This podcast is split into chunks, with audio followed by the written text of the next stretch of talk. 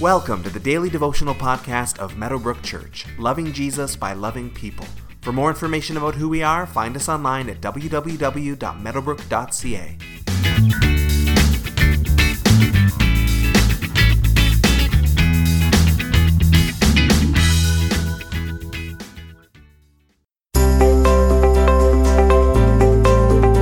We often use storms as a metaphor for the trials of life, as we've discussed in this podcast before.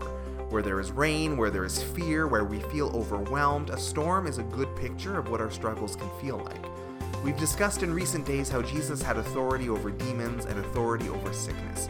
We'll see today that he also has authority even over the weather. Matthew chapter 8 verses 23 through 27 says, Then he got into the boat and his disciples followed him. Suddenly, a furious storm came up on the lake, so that the waves swept over the boat. But Jesus was sleeping. The disciples went and woke him, saying, Lord, save us, we're going to drown. He replied, You have little faith, why are you so afraid? Then he got up and rebuked the winds and the waves, and it was completely calm. The men were amazed and asked, What kind of man is this? Even the winds and the waves obey him.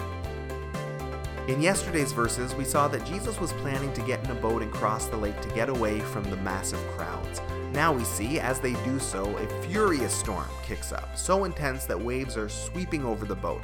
This is no little rain shower, the disciples' lives are on the line here. And as the wind howls and the waves crash and the disciples scream, where is Jesus in all of this? Sleeping. Now that is a peace that most of us do not have. But the reasoning is easy enough to understand. Jesus knew he couldn't die. He would die one day, but not today. So he slept. Picture this our God can sleep in the middle of storms, sleeping right through them. He is in perfect peace, no distractions, no fears, no matter what storm we are in. But the disciples aren't there yet, understandably. Likely neither are we. So help, they scream. We're practically dead. They have enough trust to know that Jesus needs to be woken up so that he can help them, but not quite enough faith to trust a sleeping Savior. But Jesus is not fazed in the slightest. You have little faith. Why are you so scared?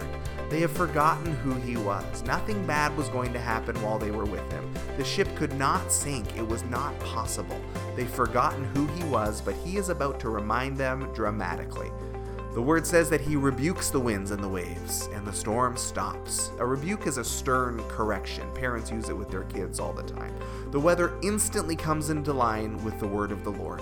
This is the God who speaks to what scares us and orders it to calm down. But even if he hadn't stopped the storm in this way, the disciples still would have been fine because he was with them.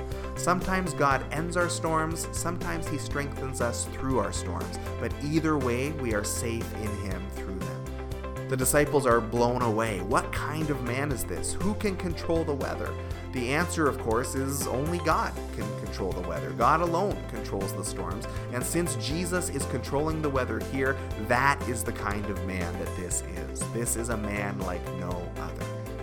Today, take some time to pray into your own storm, letting this passage fuel you and inspire your prayers and guide you as you seek the Lord to help you through it.